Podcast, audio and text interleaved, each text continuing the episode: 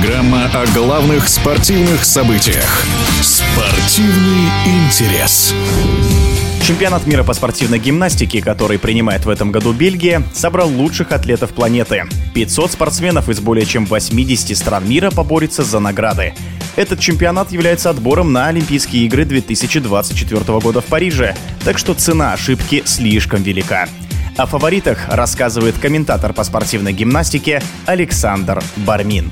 Thank you. Я думаю, что Симона Байлз претендентка номер один на победу в многоборье. Я бы сказал даже, она вне конкуренции. Почему? Ну, во-первых, она уникальная гимнастка, мы сейчас об этом поговорим. А во-вторых, она выиграла недавно чемпионат США, то есть она восстановила свою спортивную форму. А в чем ее главное достижение, вернее, достоинство, все прекрасно знают. Ее фантастическая нервная система. Она ни при каких обстоятельствах, ни при каких условиях не волнуется. Абсолютно железная нервная система. Я не знаю, это от природы или от чего-то еще, не мне судить. Но, во всяком случае, она доказала и показала, и показывала всегда о том, что она железная в этом отношении гимнастка. Ничто ее не может вывести из равновесия. И плюс еще, конечно, она физически очень мощная гимнастка. У нее самая высокая, пожалуй, базовая оценка, то есть трудность на трех снарядах из четырех, ну, помимо брусьев. Там, где есть акробатика. Это, конечно, и вольные упражнения, и опорный прыжок, и бревно, где тоже много акробатики, и в середине упражнений, и соскок. У Байлз у него, конечно, физические данные тоже уникальные. А вот есть такой ростовесовой показатель сантиметры роста минус килограммы веса у всех представительниц спортивной гимнастики высочайшего, конечно, высокого класса. Этот показатель – это разница более 100 единиц. У Байлз же у единственной она меньше 100 единиц, то есть мощнейший мышечный корсет у этой гимнастки. И, конечно, мощные, сильные ноги. Вот благодаря чему у нее такая мощная акробатика.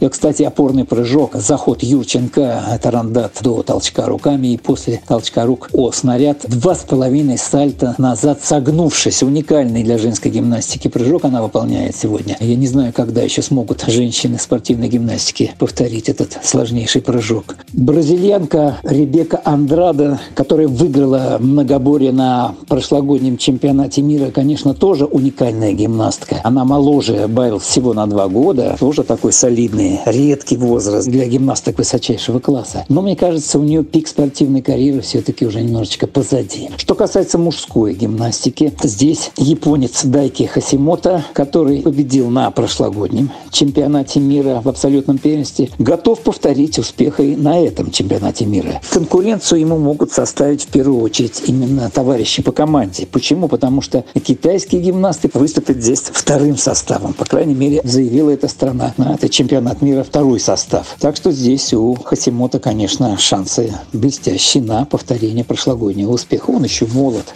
Сборную России на чемпионат мира не позвали. Однако в списке участников немало воспитанников отечественной школы гимнастики, выступающих за другие команды.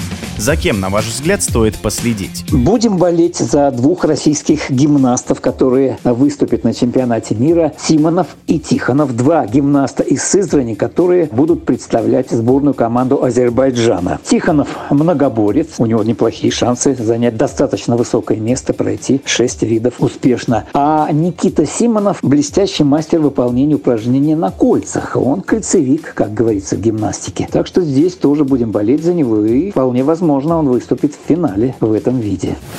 В эфире был комментатор по спортивной гимнастике Александр Бармин. Спортивный интерес.